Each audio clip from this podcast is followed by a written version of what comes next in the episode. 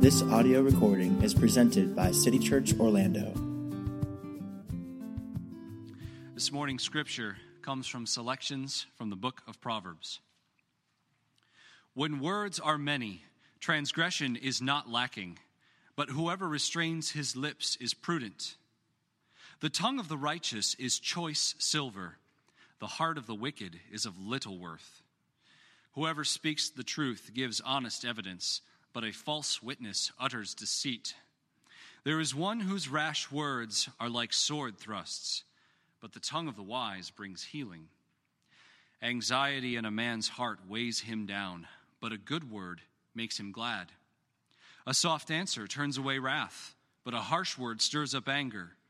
The tongue of the wise commends knowledge, but the mouths of fools pour out folly.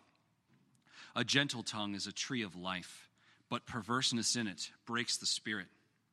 The heart of the wise makes his speech judicious and adds persuasiveness to his lips. Gracious words are like a honeycomb, sweetness to the soul and health to the body. A worthless man plots evil, and his speech is like a scorching fire. A dishonest man spreads strife, and a whisperer separates close friends.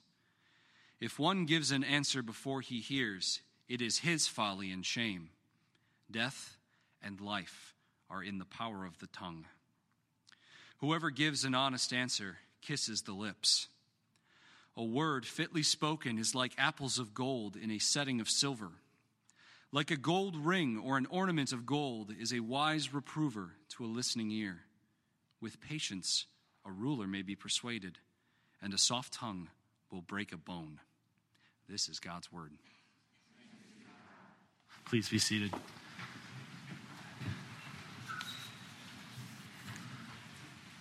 Uh, you know what an audible is, right? In football, the quarterback steps up to the line and uh, realizes that the defense is in a formation he was not ready for. And uh, the best of which is Peyton Manning steps back and through weird vocalizations and hand movements uh, changes at the line of scrimmage uh, where the offense is going to go. I'm going to do, I'm going to do you a favor. I'm going to do the children's ministry a favor. I'm going to make uh, this a two part sermon, game time decision here. Uh, I had three points. I will just list off the second point and preach it next week. Um, and I'll tell you why here in a minute. Now, I still think I can go over my time, but at least I've done you one favor in uh, taking something away from you. Let's imagine that when you walked in the door this morning, you were handed a small piece of paper. And on the piece of paper, before Aaron did the gathering song, he said, Listen, on that small piece of paper, this is what I want you to do. I want you to write down the three most powerful things you own. Or, or maybe said another way, uh, write down your three most powerful resources, or what are the three things that you have access to uh, that have the most potency. If we were to collect uh, your thoughts, I think we'd see a lot of these answers uh, money, stocks, relationships, education, uh, employment, lack of employment, uh, possessions, uh, skills, talents, uh, maybe even your actual physical body. These would be the things that you consider most powerful in your repertoire. I would guess that not many, if any of us, would say words. The ability to speak, the ability to communicate. That is my most powerful resource. Not only does the book of Proverbs say your ability to communicate is your most powerful resource, it says that it's your most valuable resource. It is the resource you have that can bring about the most beauty in the world. Think about what the book of Proverbs says. Nowhere else does the book of Proverbs say this that something has the power of life and death. Chapter 18. Of nothing else is it said that it is a kiss on the lips.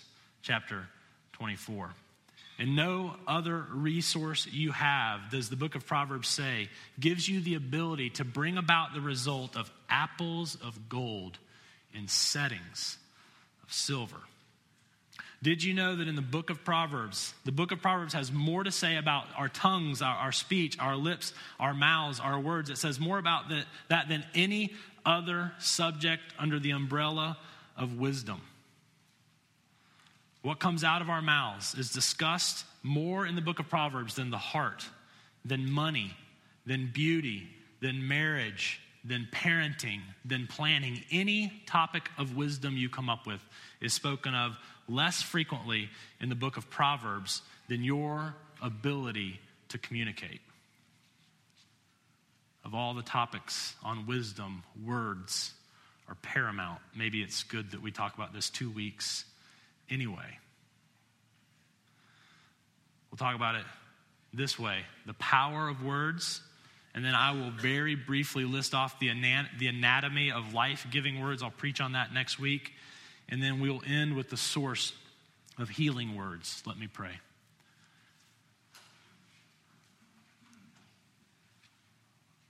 Most gracious God and Heavenly Father, it is frequent that I stand here and I can hear Jesus say that, that there are times where you have to listen to what the teacher says, but you should not look at their life.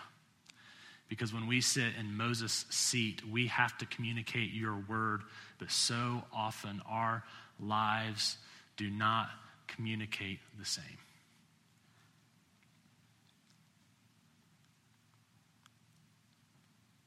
I confess before thee that I am not a man who uses words wisely. And I am not a man who builds up and encourages and affirms and brings about life with his words.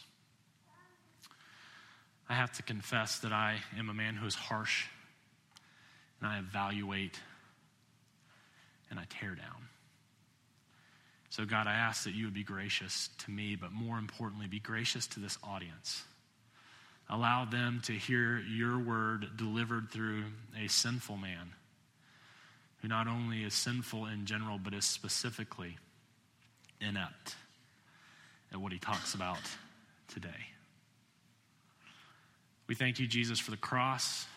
We thank you that we can even stand here and talk about such things, as painful as this may be, that we can stand here hopeful, excited, even worshiping you because you have dealt with our sin and you have dealt with our inability and you have dealt with our lack in the cross. We pray that you would give us eyes to see and ears to hear. We ask that you would, in fact, teach us this morning. You are the Word that became flesh. Would you, by your Spirit, make your words food for us this morning? Amen.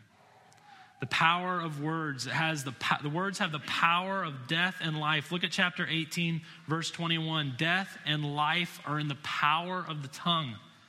I don't have time to explain and illustrate and apply um, all of these different angles and perspectives, but I'm just going to breeze through these proverbs I put in the worship folder uh, to just uh, look at the breadth of what the proverbs is saying. We, we're going to know this by experience, but rarely do we sit down and think about this reality that, that, that words have the power of death and life in so many realms in the physical realm, uh, the emotional realm, the spiritual realm, even the realm of community. Look at this uh, comprehensive and diverse power that words have for either good or evil mentioned in the book of Proverbs. And think about the spiritual and physical realm mentioned in chapter 16, verse 24. Gracious words are like honeycomb, sweetness to the soul. Uh, that, that would be expected. But listen to this and health to the body. That words have the power uh, to make the soul sweet and the body uh, healthy. Did you know that family members are often used in speaking uh, words to patients who are in a coma? Um, and when family members speak to uh, someone who is in a coma, brain activity will begin to go off um, in their uh, noggins as uh, the words that have so much power take root in them physically. Think about the spiritual realm, chapter 15, verse 4. Think about this comprehensive and diverse power that words has for good or evil. Chapter 15, verse 4. A gentle tongue is a tree of life, but perverseness, so twisted, uh, faults, uh, could mean hatred, could mean deception. But a perverse tongue breaks It means shatters, it, it means crushes the spirit. If you look through the Old Testament, you're going to see this word for break. You're going to see it used concretely of a bone snapped in an injury, of the earth rent by an earthquake, of a potter's vessel shattering when it hits the ground. The book of Proverbs says the wise person understands that what their tongue produces has that kind of power. Think about the emotional realm, chapter 12, verse 25. Anxiety in a man's heart weighs him down, but a good word makes him glad. Anxiety arises about uh, when we think about uncertainty about the future and then persistent anxiety. So, if we're constantly thinking about the uncertainty of the future, we can get into some, slip into something that a lot of translations would just uh, put here as depression. Uh, literally, the, uh, the uh, weighs him down, the heart weighs him down. And this proverb suggests that an antidote, or at least one antidote to some versions of depression, is this encouraging good words. Such is the power of a word.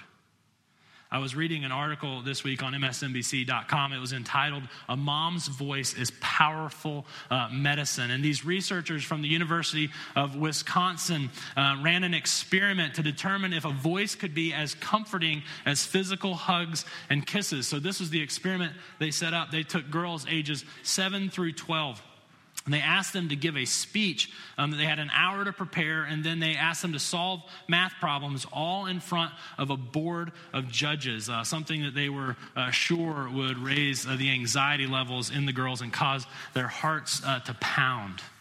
Before the performances, the, the researchers measured the levels of the two uh, important hormones, uh, oxytocin and, and, cortisol. Cortisol, I guess, goes up during times of stress, and, and oxytocin um, goes up when you're bonding with someone you love. It's called the bonding or love hormone. I'm, I'm, I'm unaware as to how to speak of that more than what I just said.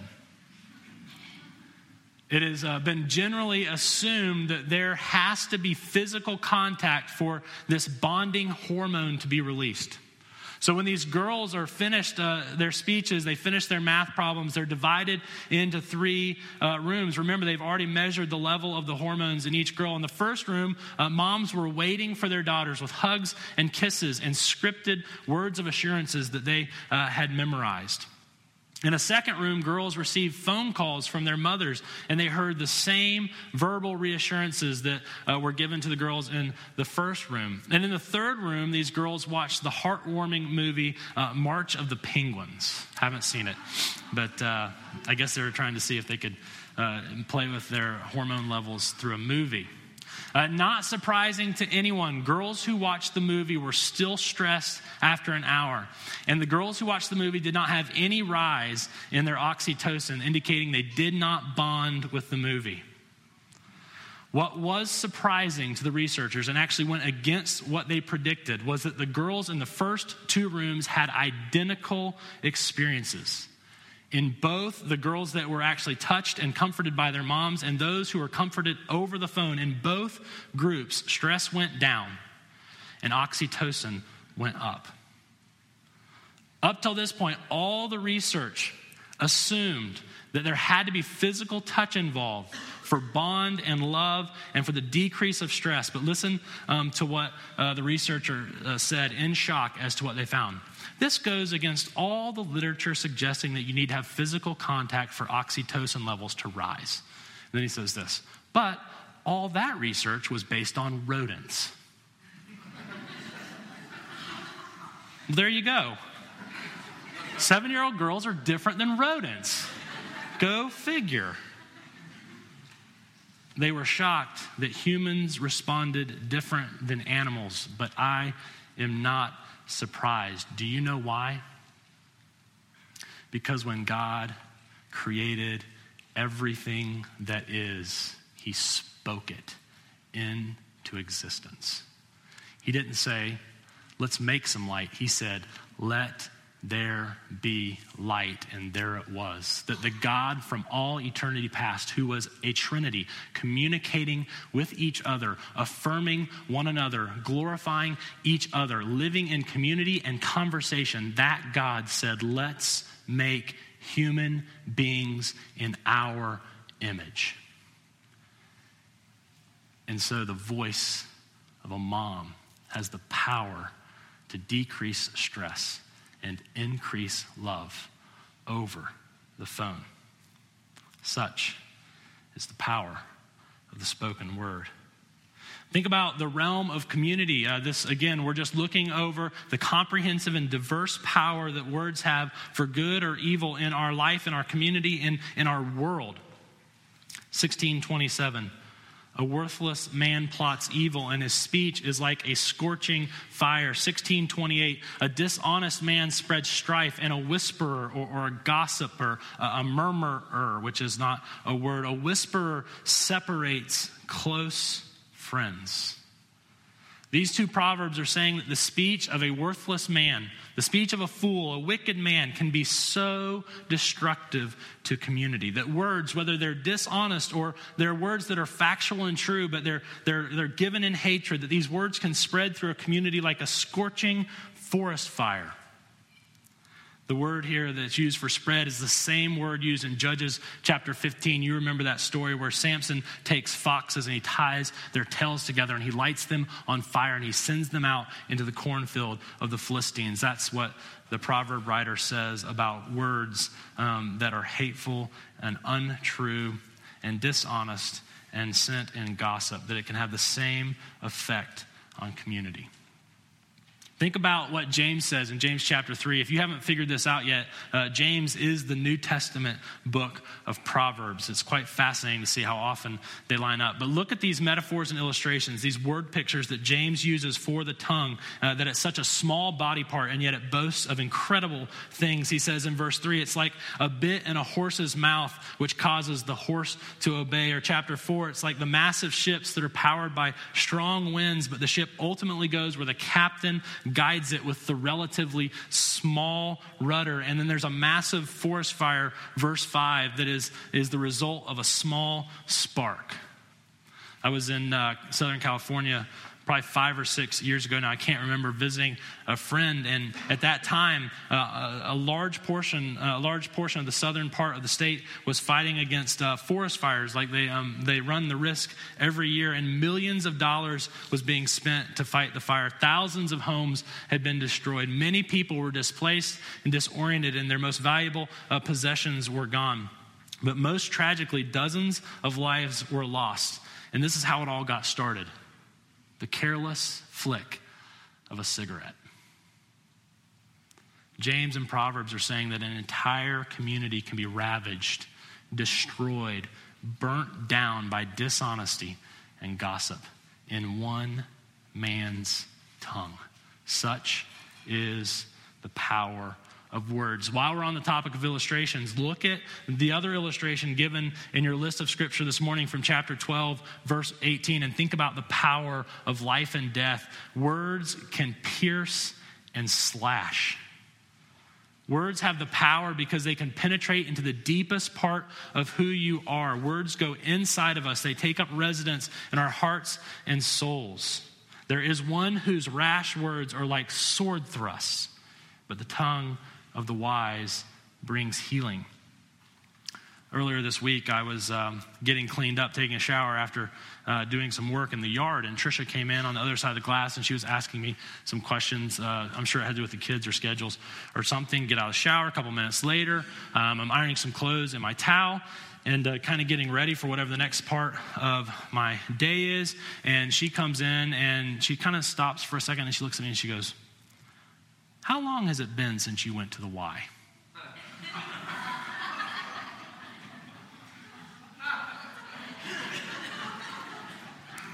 Now, what I later found out was that she hadn't been in weeks. She was thinking maybe we should put it on hold. That'd be a good financial decision. She's trying to find out when we can cut corners here or there. But I did not think finances. I mean, it went past my ears, it went past my brain, it went into the inner parts of my being. Listen, when you speak a word, and listen, uh, Trisha was not wrong in what she said. I'm just illustrating the power words can have on the one who hears. When you speak a word, you can never get it back. Words, according to the book of Proverbs, last longer than deeds. The illustration is that of a sword. If you lose your temper, if you want to really belittle someone, if you want power over them, if you just unleash one word, you can send that word deep into the heart and soul of the one who hears. And if you realize I've made a mistake, maybe that word wasn't true, maybe that word wasn't loving, maybe I need to change my mind. The illustration is this you can pull a sword out, but you cannot deal with the wound. That even if someone comes along with a surgical tongue and heals that soul, there will still be a scar. My kids say something that kids have been saying for years, and it's utterly not true. Sticks and stones can break my bones, but words will never hurt me. That is not true. As one commentator said, sticks and stones can only break your bones, but words can crush your spirit. Chapter 15, verse 4. Listen, words have so much power. You, and I say this very carefully, you go to a young girl right now and call her fat. And she will spend the rest of her life trying to not be the label you put on her, or she'll spend the rest of her life fulfilling that prophecy. Either way, unbelievable power is unleashed on that girl in one word. You call someone uh, lazy, uh, ugly, uh, stupid, a liar, a thief. You pop that sword right into their heart. Change your mind and pull it out. But you cannot begin to deal with what the sword has done. Such is the power of words according to the book of Proverbs. Listen to what Nathaniel Hawthorne said words so innocent and powerless when standing in a dictionary, how potent for good or evil they become in the hands of one who knows how to combine them. At the same time, not only can words penetrate into the depths of who we are and have power in our lives for a very long time, the absence of certain words can destroy you. The absence of certain words can disease you and eventually kill you. I assisted at a funeral very early in my ministry. Uh, the church I was working out in Lakeland, I was an associate pastor, and it was very, very early on in my time there. I think I just read some scripture and said a prayer, but I was there with the senior pastor from Trinity at the graveside, staying until everyone left, and uh, just about everyone was gone. And my boss was over to the side uh, ministering to part of the family, and I watched a grown man, twice my age, Go to the grave that was about to be put into the ground. And he wept. And he said over and over, Why couldn't you just say, I love you? Why couldn't you just say, I love you? A grown man to the casket of his dad. Why couldn't you just say, I love you? The Bible says that in order to be fully human, we need certain words in the same way that we need air, that we need sunshine, that we need food and water. Jesus says in Matthew 4 Man shall not live by bread alone, but by every word that comes from the mouth of God.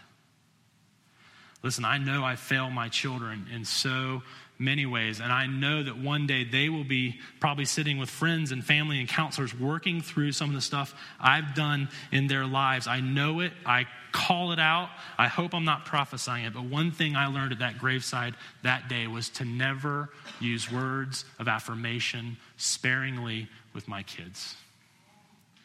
When I take them to breakfast one on one once a month, I just try and say as many kind and affirming and loving things as possible. I've told you about when I leave uh, to go away out of uh, state and have to fly that before I get on the flight to come home, I will text, email, and call Trisha uh, to make sure she knows that I love her before I leave. But when I get home, uh, I love it when I get home late and the kids are already in bed because one of my favorite practices is to go where they're already asleep and whisper into their ears my love for them. I tell them, Your dad loves you. Your dad is so proud of you. You're beautiful to him. You're courageous. You're loving. You're brave. You're the most valuable thing your dad has beside your mom. Words have unbelievable power. I'll summarize and I'll transition with this uh, story. It's somewhat comical, but I hope that it's, uh, it's helpful. I call it two words within 12 hours. Uh, back in the spring, I had preached what I felt was a pretty mediocre to poor sermon in the night service. That's the problem. You got to remember the other part of this church comes at night. Um, and when I preach a bad sermon in the morning, I've got a couple hours to make it better. But when I preach a good sermon in the morning, I generally think I can go to the night and do the same. But um, I, I, I, did a fine job in the morning, if I do say so myself. And uh, I went and, and I, I delivered a horrible, horrible sermon. And I was tired and I was frustrated, and frankly, I was feeble. And someone walked up to me afterwards and they asked me about a decision that I had made earlier that week. It did not relate to the sermon, it did not relate to worship. And they asked me uh, about a decision that I had made. And when I told them the decision that I had made, they said two words and walked away. They said, That's stupid. To which I muttered, they couldn't hear me, Well, you're stupid. you're stupid for being a fully grown human being and saying stupid. stupid.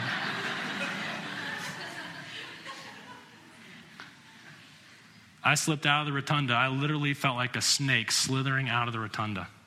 I went home. I was deeply discouraged. I'll just be honest. Uh, on the way home, I was outlining my letter of resignation. This is how, how this is how I work. You, you don't even resign without like having a point and a few subpoints. And so I was outlining all the reasons why everyone would have a better life if I would just resign. I get home, spend some time with Trisha, crash in the bed. And in my head, I'm, I'm still thinking through my next job. The next morning, I woke up. I did CBR like I always do. I thought more about resigning, and I turned on my phone and read this email that I had received early that morning Ted, just wanted to say thanks for your sermon last night. You seemed a little discouraged about it in your prayer at the end, but I was so deeply convicted and encouraged by your words.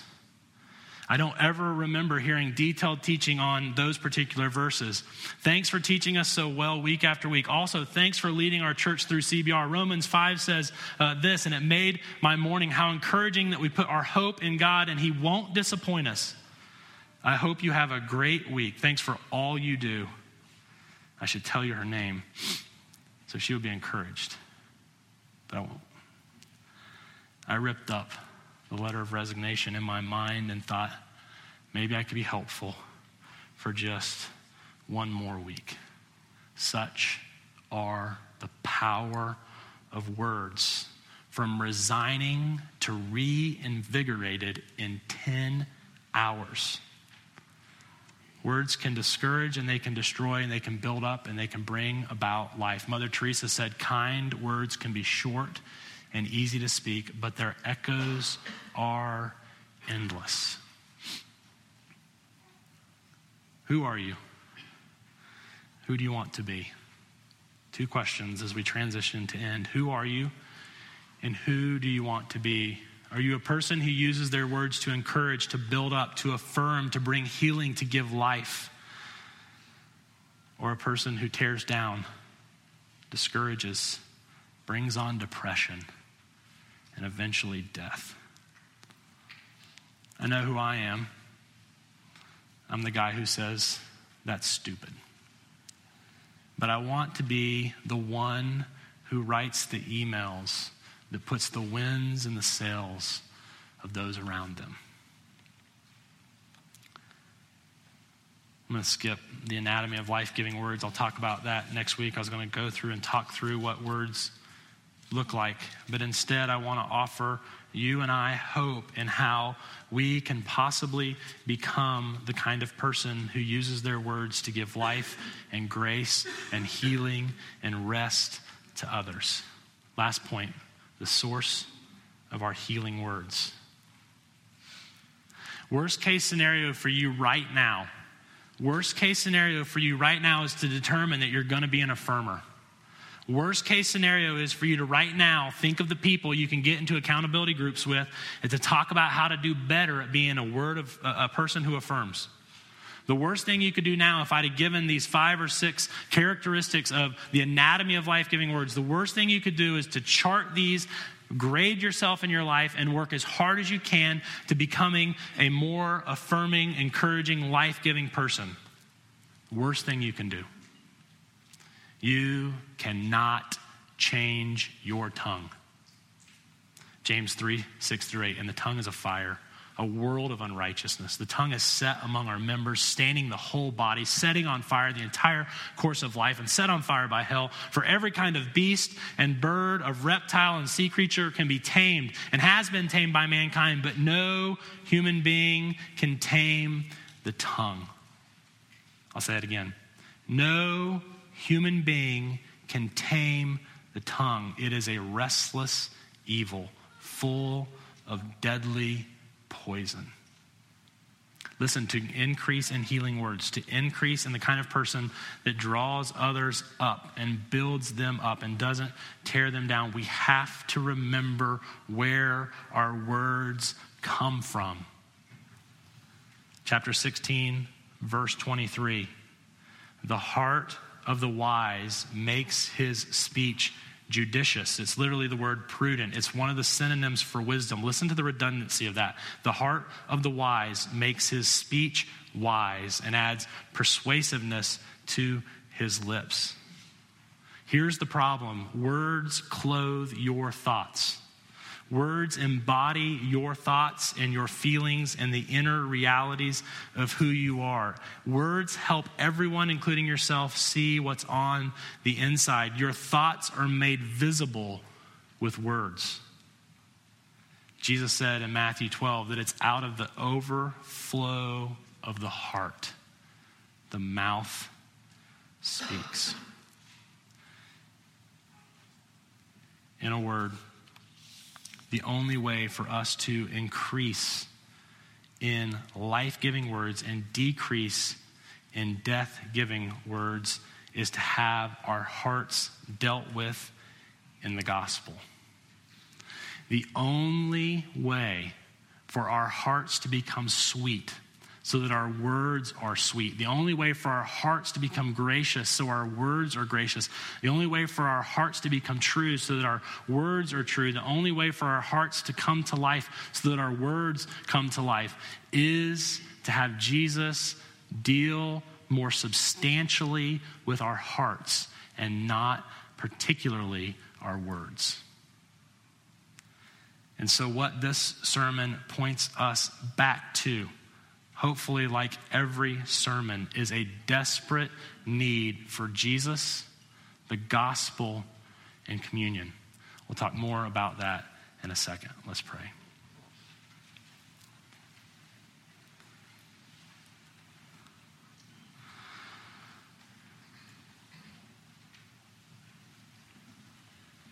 Lord Jesus, I want to thank you that you received the silent treatment on the cross so that I could have the Heavenly Father say to me and to us that we're the beloved children of God.